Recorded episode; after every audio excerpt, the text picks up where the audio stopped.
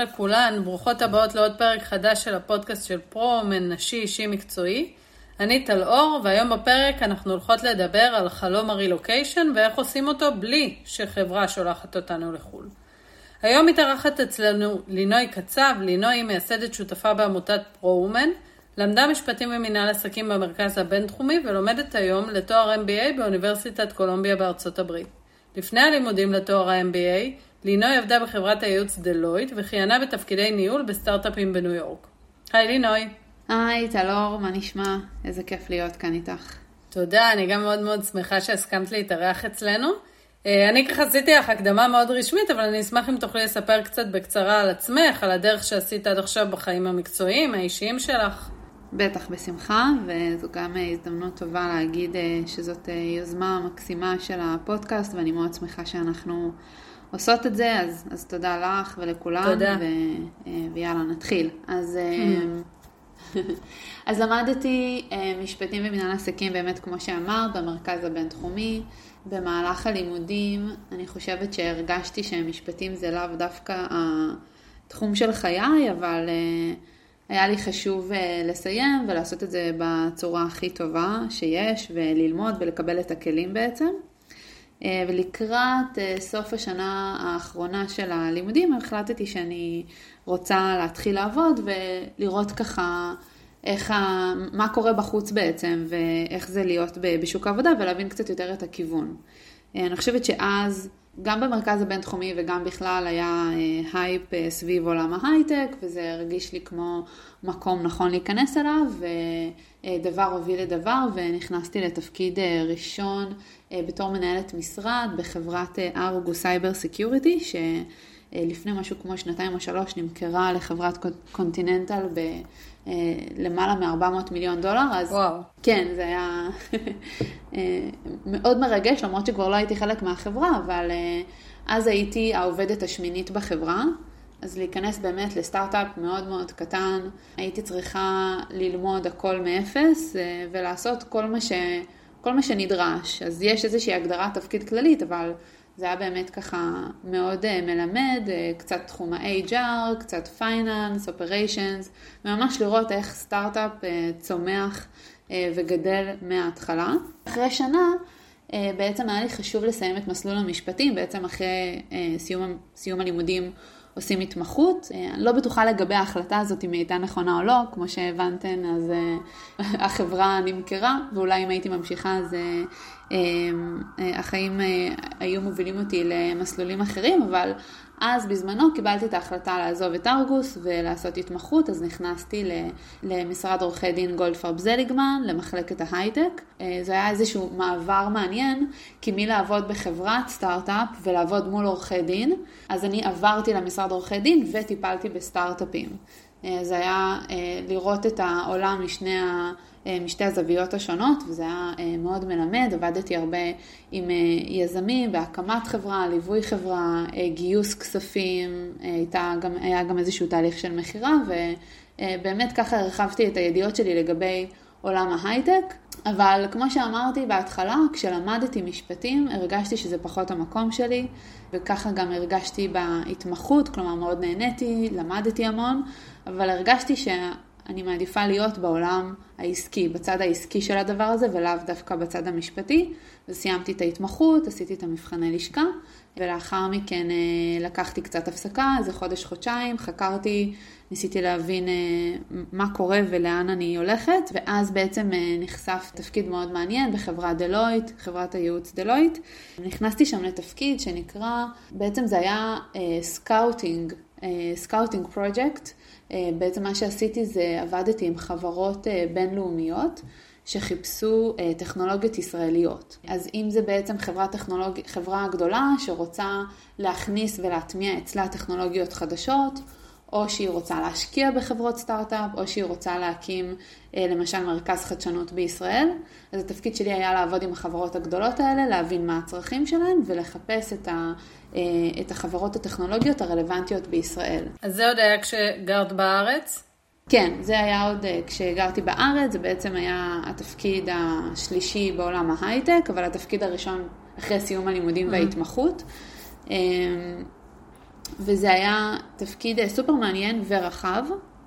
נגעתי כל כמה חודשים בפרויקט אחר מתחום אחר, אז מפינטק ועד אוטומוטיב ופודטק ואגריטק, וזה היה ממש מגניב ולהכיר את החברות גם בישראל, גם בעולם, לעבוד עם דלויט ארצות הברית. בעצם הייתה נגיעה גלובלית ולוקאלית שמאוד נגעה בי, ותכף נדבר על זה קצת יותר לעומק, אבל גם הכניסה בי את ה...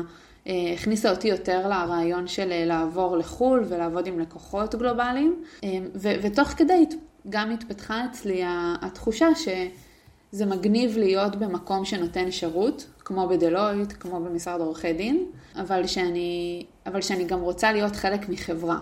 כי כשנותנים שירות, אז אוקיי, נתתי שירות, והחברה לצורך העניין עשתה סבב גיוס או נמכרה, אבל אז אני ממשיכה בעצם לפרויקט הבא שלי ואני לא נהנית מהדבר הזה, או בין אם זה בדלויט, אז אני מייעצת לחברה כזו או אחרת, ואחלה, יש פרויקט מוצלח, אבל החברה ממשיכה הלאה ומטמיעה את הדברים, ואני ממשיכה לפרויקט הבא.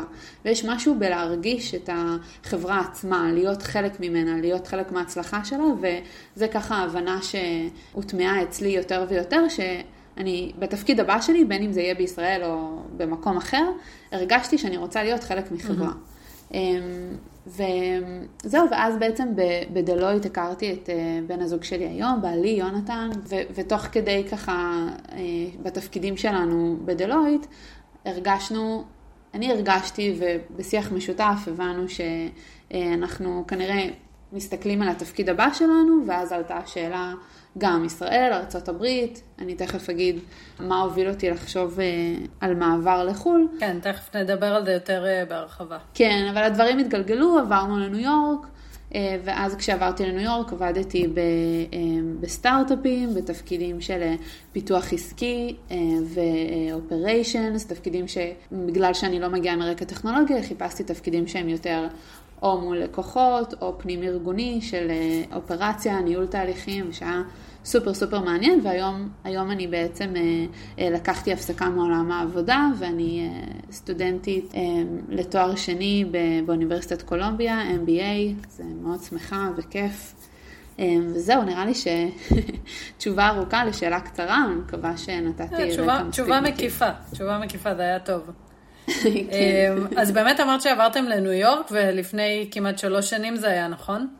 כן, זה אוגוסט, אוגוסט 2018. כן, אז בעצם עברתם מבלי שלמישהו מכם יש אזרחות אמריקאית, או שמישהו מכם קיבל הצעת עבודה, או רילוקיישן מטעם איזה חברה לשם.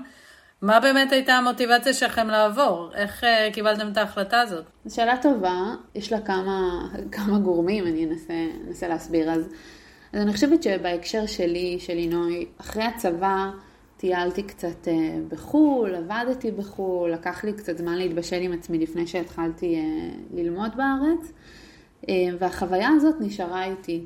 המגורים בחו"ל, החוויה של להכיר אנשים ממדינות אחרות, נשארה בי, וכל הזמן תוך כדי הלימודים בארץ, כל הזמן הרגשתי שאני לא במקום שלי המדויק. Mm. יהיה לי עוד, איזוש, עוד איזשהו מעבר. כל פעם שדיברתי עם חברות שהן עוברות, שעשו רילוקיישן, זה מין צבט אותי בקטע של גם אני רוצה להיות שם. אז לא ידעתי בדיוק איך זה יהיה, מה זה יהיה, אבל מאוד קיוויתי שזה יקרה. ואז כשפגשתי את יונתן, אני חושבת ש... ממש בשיחות הראשונות שלנו הוא דיבר על, על לימודים בחו"ל. אני חושבת שהוא למד לג'ימאט, אבל לא בדיוק סיים את הקורס. ואז כשהקשר שלנו התחיל להתגבש יותר, והתחלנו לדבר על החיים שלנו, ואז גם, אוקיי, אנחנו סוג של מסיימים תפקיד בדלויט, אז מה הלאה? מחפשים את התפקיד בישראל, מחפשים את התפקיד, או, או עוברים. ואני מאוד אה, ככה דחפתי וקיוויתי ש, אה, שהוא כן ירצה לעשות את ה-MBA. בעצם יונתן רצה לעשות אה, תואר MBA בחו"ל. ומבחינתי זאת הייתה הזדמנות נהדרת. באמת, כמו שאמרת, לא בעלי אזרחות אמריקאית ואף מקום עבודה לא שלח אותנו, אבל מה שהבנו זה שהדרך להגיע לארה"ב זה בין היתר גם באמצעות ה-MBA. אז אני חושבת שהמטרה שלי הייתה מתישהו להגיע לחו"ל, לארה"ב, לניו יורק, לעבוד, ללמוד, ו- ולקבל את החוויה הגלובלית הזאת. אני חושבת שהמטרה של יונתן הייתה לעשות תואר MBA בחו"ל, וביחד זה התחבר.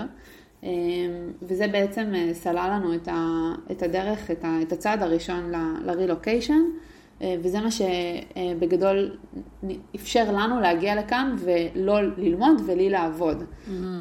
כבר הייתם נשואים בשלב הזה?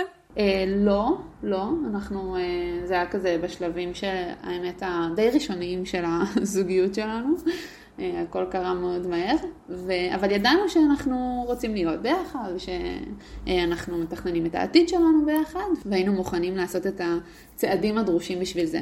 אז בהקשר של הוויזות, אני חושבת שהלימודים זו הייתה, זאת הייתה הדרך עבורנו, אני חושבת שגם בעבר בדקנו דרך דלויט, אבל עם, עם, עם חברה זה היה mm-hmm. יכול להיות תהליך יותר ארוך, ורצינו לעשות את המעבר מהיר. זה ככה הייתה, אני חושבת, ההחלטה הראשונה.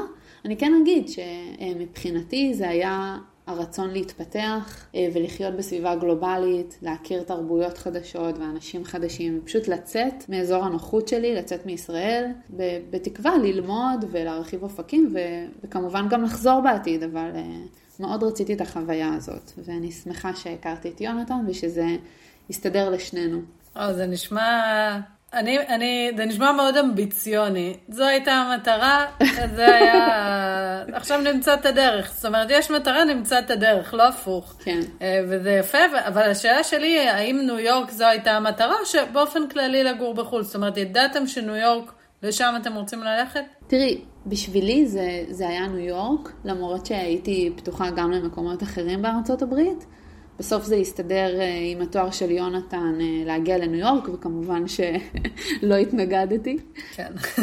אבל אה, בשבילי זה, זה היה המקום להגיע. ככה דמיינתי את זה, ככה רציתי את זה. למה? מה משך אותך דווקא שם? אמ, אז, אז אחרי הצבא הייתי פה בארצות הברית, טיילתי, אני זוכרת שהייתי בטיול עם אבא שלי, לא פחות ולא יותר, בטיים סקוואר בניו יורק, שאז זה היה בשבילי משהו כזה, וואו, כל הבניינים וכל הטירוף, היום אני לא מתקרבת לשם, כי זה מאוד... אה, כן. אבל אז החוויה, העוצמה, האנשים, הכלכלה, משהו שם, משהו בקצב אה, מאוד משך אותי, ו... ואני ממש זוכרת את עצמי הולכת ברחוב ואומרת לאבא שלי, אני עוד אגיע לכאן, כאילו אני ארצה להגיע לכאן ו- ולעבוד בעבודה אמיתית של גדולים. וזהו, ואני ממש שמחה שזה קרה, ובשבילי זה ממש אה, הגשמת חלום אה, לעשות את זה ולהיות כאן. מעולה. אז נחזור רגע לתקופה שלפני שעברתם, ואני אשאל באמת איזה סימני שאלה היו לכם לפני, לפני המעבר. האם אחד מכם רצה את זה יותר? כי נשמע שאת מאוד רצית לעבור לחו"ל. ויונתן רצה לעשות לימודים בחו"ל. אז השאלה אם הרגשת שאחד יותר מושך את השני, או שזה ממש היה ביחד וככה כן. אה, לא היו סימני שאלה. תספרי קצת אולי על ההתלבטויות. כן, כן. היו הרבה הרבה סימני שאלה. קודם כל, ברמת הזוגיות, אז אנחנו היינו זוג, זוג צעיר, גם ברמת הזמן שלנו ביחד, ו... אה, אז כזה יש פה הרבה שאלות גם של מחויבות לקשר, ו... אמ, ואני חושבת שדי מהר הרגשנו שזה, אמ, שאנחנו כן רואים את העתיד שלנו ביחד, ולא לא נדרשנו שם ליותר מדי התמודדות. אני חושבת שעיקר ההתמודדות הייתה באמת, אה, האם עוזבים את ישראל, האם מתרחקים מהמשפחה, מהחברים, כי בסך הכל היו לנו חיים טובים. גרנו בתל אביב, עובדים בדלויט, מקסימום יכולנו למצוא תפקיד בעולם ההייטק בישראל. Mm-hmm. לא חסר, ו... כן. והיו לנו חיים טובים, אז איך, איך עוזבים חיים כאלה? כאילו זה לא שוואו, לא טוב לנו פה, בואו, נס... בואו נשנה מקום. וזו באמת אה, הייתה החלטה לא קלה. אני חושבת שאני מאוד הייתי בטוחה בזה, מאוד רציתי את זה. יונתן חשב על לימודים. אז אם אני חושבת על מי משך את מי, אני מרגישה שאני קצת יותר דחפתי אותנו, אבל המקור היה שם. כאילו, שוב, אני זוכרת שממש כשהכרנו, אז הוא, הוא עוד למד לג'ימאט ורצה, אז היה בסיס משותף, וזה באמת שונה מזוגות אחרים שאני פוגשת פה במסגרות חברתיות, שבאמת יש תמיד את הצד שעושה רילוקיישן, צד שאם זה מהמקום עבודה או אם זה מהלימודים, והצד השני הוא די מגיע בעקבות וצריך למצוא את עצמו וכולי. עכשיו, גם אני הגעתי, ובסוף ליונתן הייתה מסגרת והייתי צריכה למצוא את עצמי, ותכף נדבר על זה. כן. אבל, אבל המוטיבציה הפנימית שלי הייתה שם. לא הרגשתי שאף אחד סוחב אותי לפה. אה, אז ה mindset היה, היה בסדר מהבחינה של המעבר. עיקר השאלות היו איך נסתדר מבחינה חברתית ומשפחתית, ואיך אנחנו אה, מתרחקים ככה, ומה יהיה, והקשרים אה, אה, יהיו בסדר, איך נעבוד על זה, ואני חושבת שבעיקר מבחינה חברתית היו דאגות. מבחינה תעסוקתית, קצת אצלי, כן, כי ידעתי שאני הולכת למקום שאני לא כל כך יודעת מה יהיה, ו... אבל, אבל בפנים ידעתי שיהיה בסדר. וזה ככה דברים שהעסיקו איתנו, הרבה שיחות עם המשפחות, עם החברים. אני חושבת שזה לקח אה, משהו כמו בין חודשיים לארבעה חודשים עד שזה הבשיל לכדי החלטה. Mm. אה, וכל הזמן היו שיחות ודיונים באיך אנחנו מרגישים, ו... ואני חושבת שזה תהליך חשוב לעשות את זה ולהסתכל ולהסתכל פנימה ולדבר עם המשפחה ולראות לראות איך זה, איך זה הולך להיות. כן, ונשמע גם לפי התשובה שלך שאופטימיות היא חלק מהעניין, זאת אומרת, ה... היכולת הזאת להתמודד עם אי ודאות, שאת מגיעה למקום שאת לא מכירה, בלי עבודה, בלי חברים, בלי משפחה, ועדיין להישאר מספיק אופטימית בשביל להגיד, אני אסתדר. נכון. כן, אני חושבת שאופטימיות זה לגמרי מרכיב חשוב בחיים של כולנו, בכל תחום. אני חושבת שזה בהחלט ליווה אותי, וגם בעיקר שמחתי על עצמי ועלינו, שיהיה בסדר. בעבר, אה, אה, שוב אחרי הצבא, גם בזמן הצבא יצא לי לטוס כמה פעמים לבד, אה, להיות מדריכה באיזשהו קמפ, ואחרי זה בעוד טיול, ואיכשהו הייתה לי תחושה פנימית שיכול להיות שיהיה מאתגר, כנראה שיהיה מאתגר, אבל יהיה בסדר. כמובן שלא הייתי בטוחה בזה במאה אחוז, כן? תמיד יש את הספק הזה שאולי בסוף משהו לא יסתדר, אולי אני לא אמצא עבודה, אולי... אבל, אבל סך הכל הייתה לי תחושה חיובית, ו, אמ, אמ, ו, וידעתי שנדע איכשהו להסתדר עם זה. כן. ואני שמחה ש, שכך זה יצא. לפני שנגיע לאיך באמת מצאת עבודה ואיך אה, הצלחתם לפתח שם חיי חברה, אני עדיין רוצה רגע לגעת אולי בהיבט הטכני של איך מתכוננים למעבר כזה, מה, מה הכנתם מראש, מה אמרתם נתמודד כשנגיע לשם, ממש מבחינה טכנית, מה, מה עשיתם? אמ, שאלה טובה גם.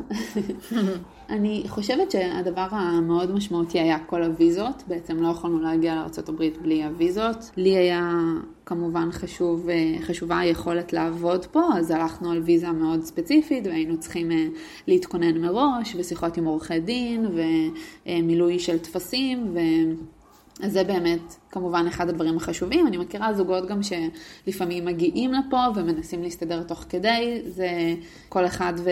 כל אחד והבחירה שלו. אני חושבת שלי ולנו כזוג זה היה מאוד חשוב להסדיר את הכל לפני ולהגיע בצורה מסודרת שנותנת לנו שקט לשהות במדינה החדשה שאנחנו מגיעים אליה. Mm-hmm. הדבר השני זה מגורים. אז uh, בגדול מי שמגיע להיות סטודנט uh, בקולומביה יכול לקבל איזשהו, uh, איזושהי אופציה למגורים.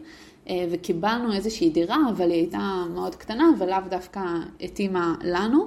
אז אמרנו, אוקיי, אנחנו מוותרים על הזכות הזאת ואנחנו נגיע לניו יורק ונסתדר שם. אני חושבת שיש זוגות שמעדיפים אה, להגיע לדירה מרוהטת ומוכנה מראש, יש כאלה ש... ממש, יש כל מיני שירותים שאפשר לקחת אה, מהארץ וממש מארגנים לך את הדירה ואת כל מה שצריך. אנחנו הרגש, אני הרגשתי ש... ויחד עם יונתן החלטנו שאנחנו רוצים לראות את הדירה שאליה נגיע mm-hmm. וממש לראות אותה בעיניים ולחוות את האזור ואת השכונה. ואז, אז בעצם מה שעשינו זה סגרנו סאבלט לשבועיים הראשונים שלנו אה, ו... ופשוט הגענו ובמהלך השבועיים האלה תקתקנו את כל הסידורים. אז האמת הרבה לא סגרנו. שהכרנו לפני כן. אה, היו הרבה סידורים בארץ, לפנות את הדירה, ואיפה שמים את כל הדברים, ומאחסנים.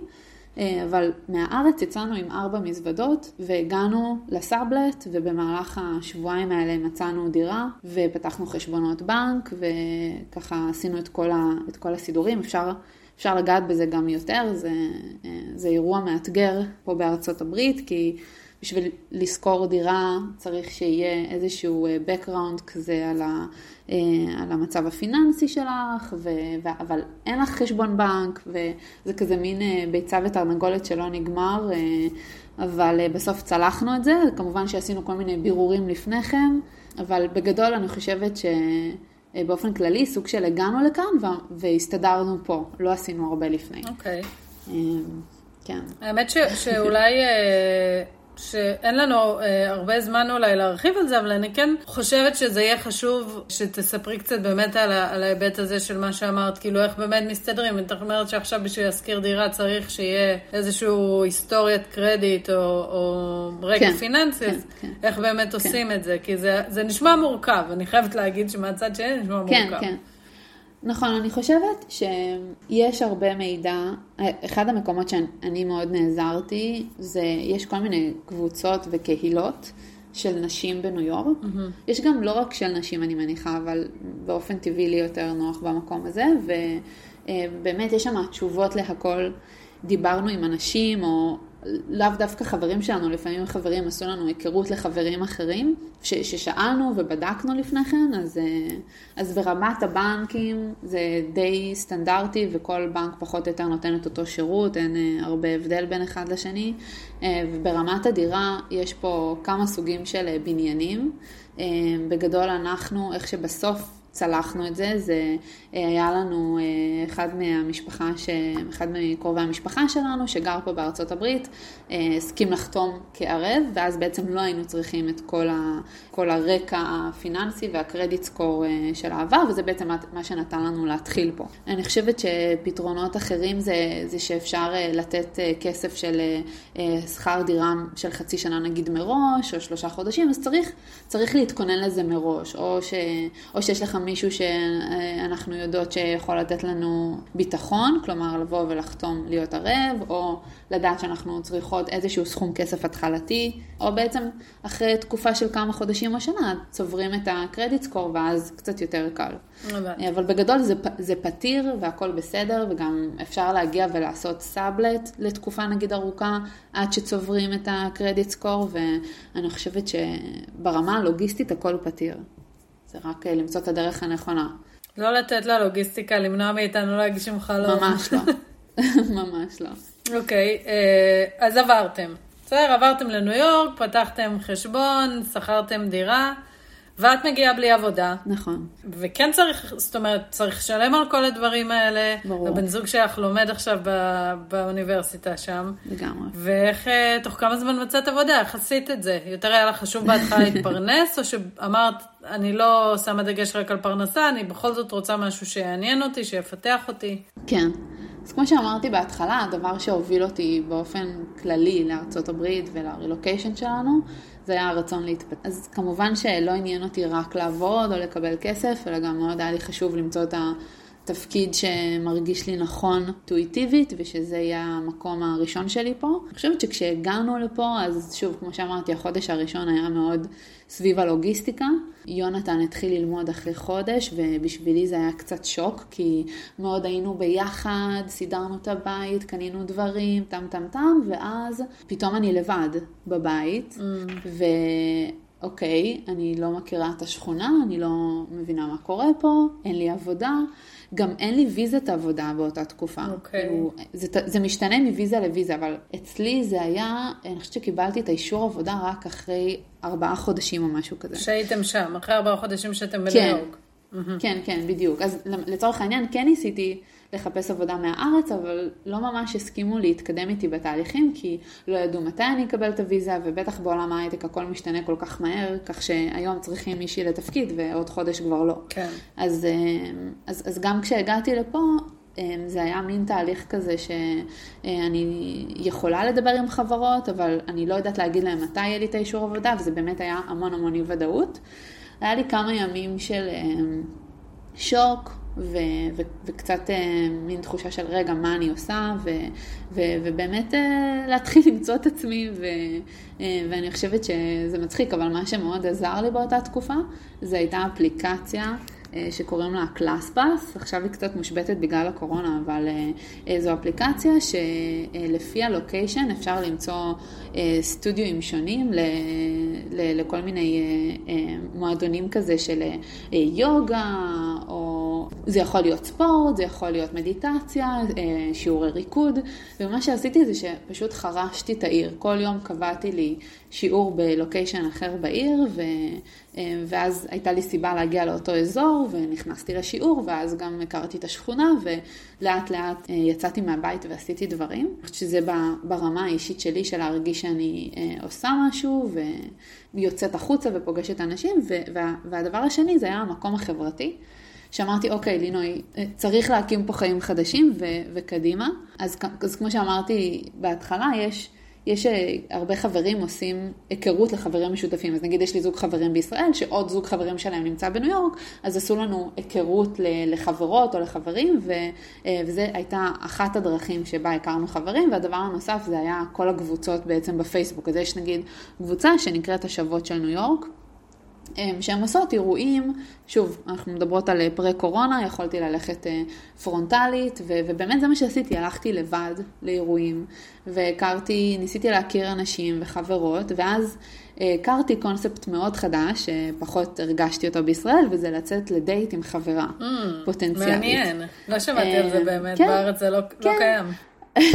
כן, כי בארץ אנחנו מכירות חברות בלימודים, ואם יש connection אז פשוט ממשיכים והכל סבבה. לגמרי. ופה זה, זה, זה ממש כמו לצאת לדייט. אז נגיד ראיתי מישהי באירוע, והיה לנו קליק, אז אני אגיד לה, יאללה, מגניב, בואי נחליף טלפונים, אולי נשב לקפה השבוע. אה, ואז אנחנו יושבות לקפה לשבוע, ו, ואז, אם, ואז זה כזה רואות איך זה מסתדר, וזה ממש שיחת היכרות כמו בדייט, מי את, מה את, מאיפה את, מה את עושה, את אוהבת לעשות ו- וכולי, ואז, ואז בסיום את מין חושבת עם עצמך, האם בא לי לראות אותה שוב פעם או לא, האם בא לי שהיא תהיה חברה שלי או לא, וככה זה ממשיך, וזו סיטואציה מאוד אה, מצחיקה ומוזרה, אבל גם כיפית, כי איפה... אה, בארץ אני לא חושבת שאנחנו יוצאות ככה מאזור הנוחות שלנו. לא, זה מגניב, האמת שזה ממש משהו שלא שמעתי לפני זה, וזה... זה כאילו, זה מעניין, זה קונספט דווקא נשמע לי נחמד. נכון. כי אז uh, אתה פוגש מישהו, ואם לא נחמד לך איתו, אז זה לא מביך, כאילו, לא להמשיך לדבר איתו, זה לא, אין שם uh, איזשהו חוסר נעימות. נכון. זה מקובל. נכון, זה ממש uh, התאמה. כן, נכון, כן. האם יש התאמה או אין התאמה. וזהו, וככה לאט לאט הלכתי לאירועים והכרנו חברים ובנינו לעצמנו רשת קשרים חדשה. יש פה גם את האלמנט הזוגי, שפתאום עושים הרבה יותר דברים ביחד. ארוחות שישי תמיד ביחד, וחברים בסופש בדרך כלל ביחד. אבל אני חושבת שלי וליונתן גם מאוד חשוב לשמור על חיים אישיים, אז כל אחד גם בנה לעצמו את הרשת האישית שלו והתחביבים שלנו, ו... אמ, אבל זה בהכרח הרבה יותר זוגי מבישראל, לפחות לתחושתי. כן. אז זה גם משהו שצריך להיות ערוכים לזה, וזה כמובן מסע מאוד מעניין. אה, מאוד מעניין בתוך הזוגיות. האמת שהקדמת אותי על השאלה של החיי חברה ותחביבים, כבר ענית על זה תוך כדי. אה, רגע, לא דיברנו על העבודה בסוף, או שאני לא זוכרת כבר מה הייתה השאלה? זהו, אז, אז זהו, אז, אז בואי נחזור לשאלה של העבודה. קול, cool, אז, אז, אז מה עשיתי מהבחינה של העבודה? אז באמת, בהתחלה, כמו שאמרתי, לא היה לי אישור עבודה, אבל כן היה לי חשוב לגשש ולראות מה, מה קורה. אמ, ניסיתי ללכת, אה, אה, בנוסף להיבט החברתי, גם אה, רציתי לדאוג לנטוורק המקצועי, שאני חושבת שהוא מאוד חשוב, אז, אז ניסיתי להבין איזה אירועים יש פה. התחלתי בעיקר בקהילה הישראלית, כי מן הסתם זה הרבה יותר נוח וקל. והלכתי לכל מיני אה, אה, פשוט אירועים של סטארט-אפים וניסיתי לבקש אה, חיבורים לכל מיני אנשים בעיר, ללכת, לדבר איתם, להציג את עצמי, לראות מה, מה קורה פה ומי נגד מי. במקביל עשיתי גם חיפוש של כל מיני חברות מעניינות, חברות שגייסו איקס כסף מסוים ושחשבתי שיכול להיות לי מעניין לעבוד שם. גם קשרים אישיים, גם אה, באמת הרגשתי שאני יורה לכל הכיוונים, אה, במטרה להגיע לכמה שיותר אה, לידים. מה זה לידים בשביל מי שמאזינה ולא יודעת? כן, לידים בשבילי, לידים זה יכול להיות במקום עבודה לידים לסיילס, למכירות, כלומר איזושהי הזדמנות למכירה, אבל כשאני אומרת את זה, זה בהזדמנויות עבורי למקום עבודה. מעולה. להגיע לכמה שיותר הזדמנויות. אה, שיכולות אה, להיות רלוונטיות למציאת אה, מקום העבודה הבא שלי. Mm-hmm. ולאט לאט התחלתי תהליכים בחברות. אני חושבת הדבר הכי קשה שהיה לי זה התרבות. בעצם לשנות את ה... כל התהליך פה הוא קצת שונה מישראל. אז למשל, אני, אני אגיד איך בשבילי זה היה בארץ, אני חושבת שעכשיו זה קצת שונה והתהליכים הם אולי יותר דומים, אבל נגיד בארץ, אוקיי, אני, יש לי איזשהו רעיון עבודה, אני לומדת קצת על החברה, אני מגיעה והכל בסדר, מדברים, מקשקשים, אני מספרת על עצמי והכל טוב. ופה זה היה ממש אה, להתכונן על שאלות מסוימות, הם שמים מאוד דגש על, ה, על הפן ההתנהגותי, וה, ו, ובעצם פה אני מתחרה עם קהל אמריקאי, והקהל האמריקאי הוא מגיל אפס אה, לומד לדבר על עצמו. ממש, הם הולכים לגן, אז הם, הם, יש להם פיץ' שהם מספרים על עצמם ומה הם אוהבים ומה הם לא אוהבים, וככה הם אה, מתקבלים או לא מתקבלים, כמובן עם עוד פרמטרים מסוימים. ופתאום אני, אני, אוקיי, אני כזה יודעת להגיד, כן, הייתי בצבא, עשיתי ככה וככה, ו, ופתאום לא, מצופה ממני לשבת ולהסביר למה, אני, למה בחרתי לעשות אה, את זה ואת זה, ולמה עברתי לכאן ולכאן, ומשהו קצת יותר עמוק ומובנה, אז גם כשהתחלתי את התהליך, אני זוכרת שבאחת החברות שהתחלתי את התהליך, אז אה, לפני שהבנתי עוד אה, את הבדלי התרבות והתהליכים של חיפוש עבודה, אז הייתי מאוד, אה, מאוד straight forward והרגשתי שזה פחות מתאים ופחות זורם, והם לא ידעו לתרגם את היכולות שלי לפה. בכלל, בכל התהליכים mm. של החיפוש עבודה, הרגשתי שכל הזמן אומרים לי, לינוי, אחלה, מגניב מה שעשית בישראל, לא רלוונטי לפה. ממש הרגשתי שאני מתחילה מאפס. שזה גם היה משהו קשה, כן? למדתי, קשה. עשיתי התמחות, בטח, עשיתי, לבדתי בדלויט אה, וכולי, ופתאום אני באה לפה ואומרים לי, אוקיי, מתוקה, תתחילי, תתחילי מאפס. אבל אני חושבת שהייתי מוכנה לזה, וכל מה שעניין אותי זה להתחיל לעבוד. אה, ולעבוד במקום שהוא כמובן מעניין, אבל, אבל רציתי לפתוח את הדלת לשוק האמריקאי. אז, אה, אז באמת הסתכלתי על תפקידים התחלתיים, לא, לא כיוונתי מאוד גבוה, ו, וככה לאט לאט אה, הלכתי לרעיונות עבודה, חידדתי את עצמי יותר, למדתי יותר על זה, מה שעזר לי גם זה שיונתן היה ב...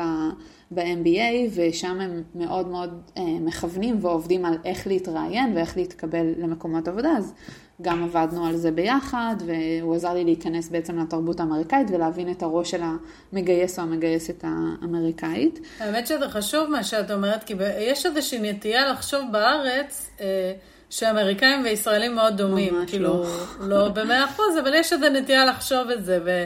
וזה לא ככה, וזה חשוב להבין את זה כשעוברים. וזה... נכון. לא, אני חושבת שמעבר לקושי במעבר, כשמחפשים עבודה, ממש צריך לשנות אה, פאזה. ו- וללמוד את, ה- את השוק, את התרבות, איך העולם העבודה האמריקאי עובד, מה אומרים, מה לא אומרים. יש למשל אה, כל מה שקשור לציפיות שכר. אז אה, נגיד ישאלו אותי מה הציפיות שכר שלי, כשאלה כשאלת המשך, אני בדרך כלל אשאל מה הבאג'ט, מה התקציב של המשרה הזאת, שבארץ אני לא חושבת שנהוג לשאול את זה. עוד לפני שאת אומרת מה הציפיות שכר. בדיוק. זאת אומרת, ממש השאלה כן. של הבאג'ט היא בתגובה לשאלה נכון, של כמה נכון, את מצפה ל... נכון. הבנתי. כאילו, כמה אתם מעריכים שהמשרה הזאת שווה. אמ, זה משהו שלמדתי, שוב, דיברתי עם אנשים, ניסיתי להבין איך זה עובד פה, אז, וזה גם משתנה, אני חושבת, מסטייט לסטייט. אז mm. אני חושבת שבניו יורק אסור לשאול אותך כמה הרווחת במקום העבודה הקודם, ובמקומות אחרים כן אפשר, אבל okay. אוקיי. ככה צריך... ללמוד את השטח. ללמוד בדיוק, את צריך ה... ללמוד את השטח, mm. בדיוק, זה, זאת המסקנה, ו, ובאמת אחרי שקיבלתי את האישור עבודה, שזה היה באזור נובמבר, אז הגעתי באוגוסט, משהו כמו שלושה חודשים אחרי, שלושה וחצי חודשים, קיבלתי את האישור עבודה, ואז העליתי הילוך בחיפוש. הייתי, ב, הייתי בתהליך עם אה, משהו כמו ארבע, חמש חברות אני חושבת, אה, וזה היה מאוד אינטנסיבי, ממש עבדתי בזה מהבוקר עד הערב, כי זה אה, כמה תהליכים בכל חברה, וזה להכין פרזנטציות, ולעשות תרגילים, ולהגיע לרעיונות בחברה, והמון המון המון תהליכים, זה היה מאוד מאוד אינטנסיבי, ולבסוף החלטתי ללכת על חברה אחת מתוך הארבע, ו...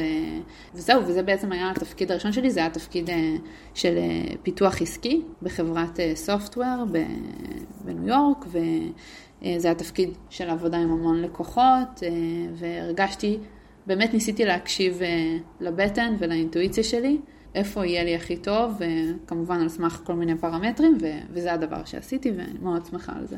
יפה. כן.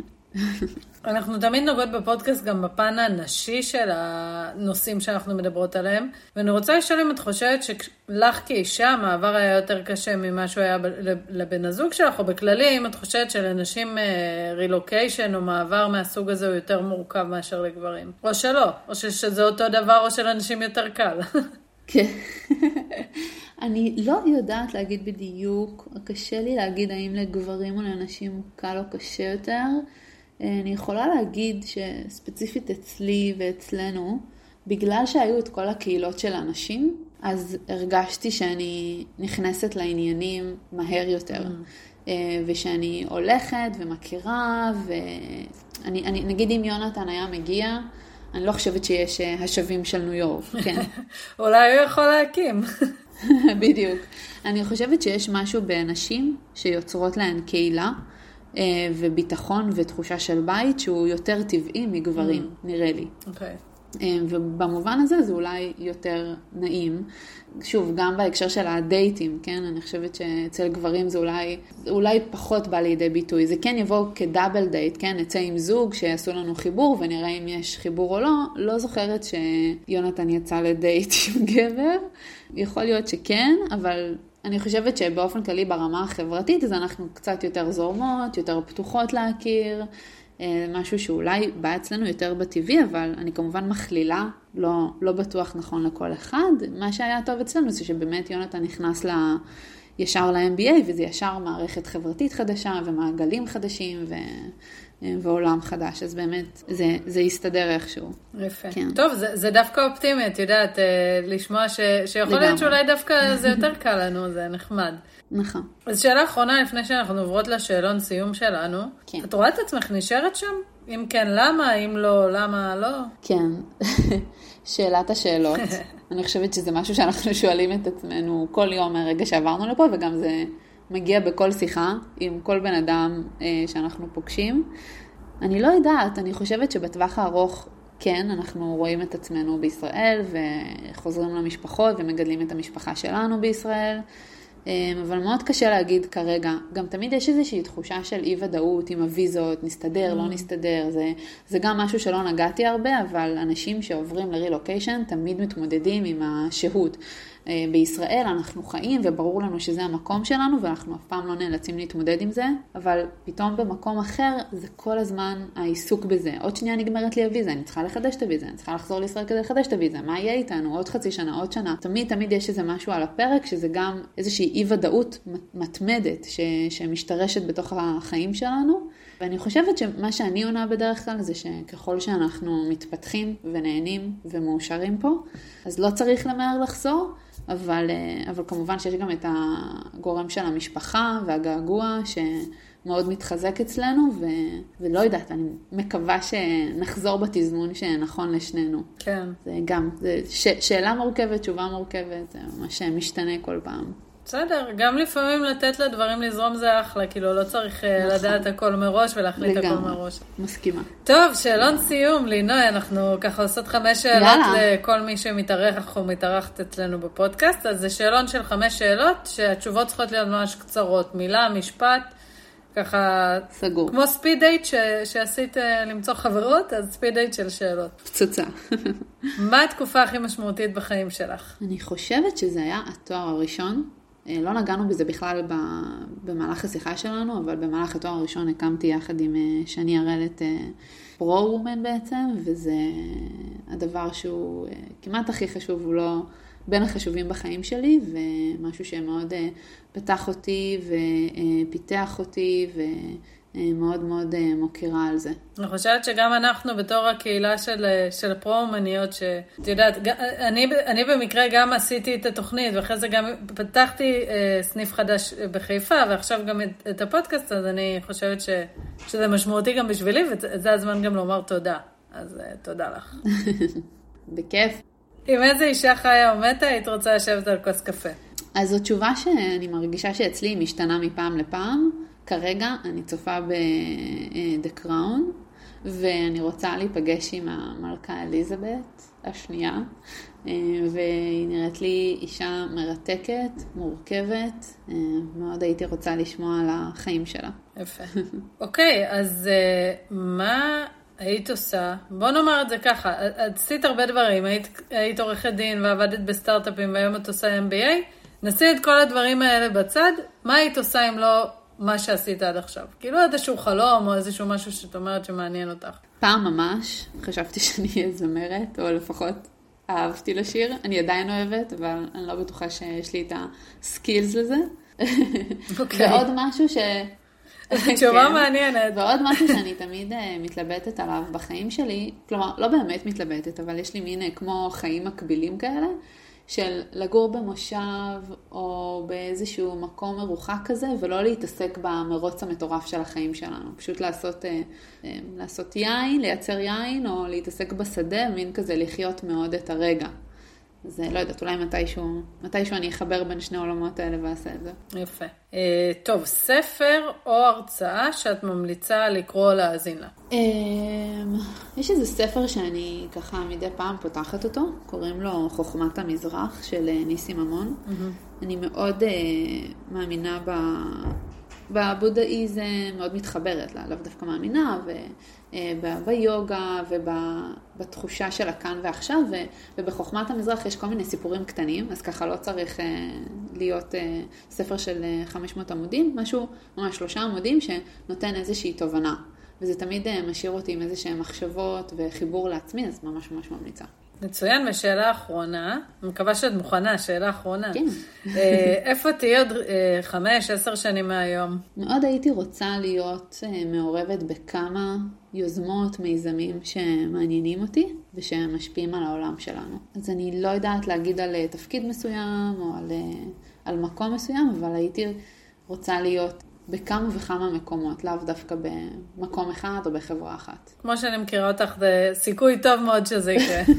הלוואי. כן, את מגשימת חלומות, זה, זה באופי שלך. אה, אגב, לא הזכרנו בכלל את פרו-וומן ניו יורק. Mm, חשוב. נכון, אז אני ממש אגיד בקצרה, כי זה באמת חשוב גם למי ששומעת אותנו ותחליט לעבור לניו יורק, שתדע שאנחנו קיימות, אז בעצם אה, אחרי שנה פה בניו יורק הקמנו אה, את הסניף אה, שלנו פה בניו יורק, שמתאים לנשים ישראליות שעשו רילוקיישן לניו יורק, ואנחנו בעצם אה, עושות אה, תוכנית דומה למה שקורה בארץ, מפגישות נשים ישראליות עם נשים מובילות פה בניו יורק, והמטרה היא לדבר לא רק על אה, היותנו נשים בשוק העבודה, אלא גם על היותנו מהגרות, והבדלי תרבות ושפה, ואיך צולחים את הקריירה גם פה. מעולה. אז אם אתן ישראליות שעוברות לחו"ל, יש לכם חברות שגרות בניו יורק, או כל מי שאתם חושבות שזה יכול להיות רלוונטי, להעביר לה את המסר. מדהים. אפשר למצוא את זה גם באתר של פרו-אומן, כמובן שגם בפייסבוק של פרו-אומן, אנחנו תמיד זמינות לכל שאלה. וזה חשוב. וואו, עבר מהר, מאוד נהניתי לדבר איתך, לינוי, תודה רבה שהתארחת אצלנו. גם אני, תודה רבה רבה רבה. ואנחנו מזמינות אתכן אה, לשתף את הפרק, להאזין לו, להעביר לאחרים שאתם חושבים, חושבים, חושבות שיהיה להם מעניין להקשיב, וכמובן שאנחנו נתראה בפרק הבא, אז תודה רבה.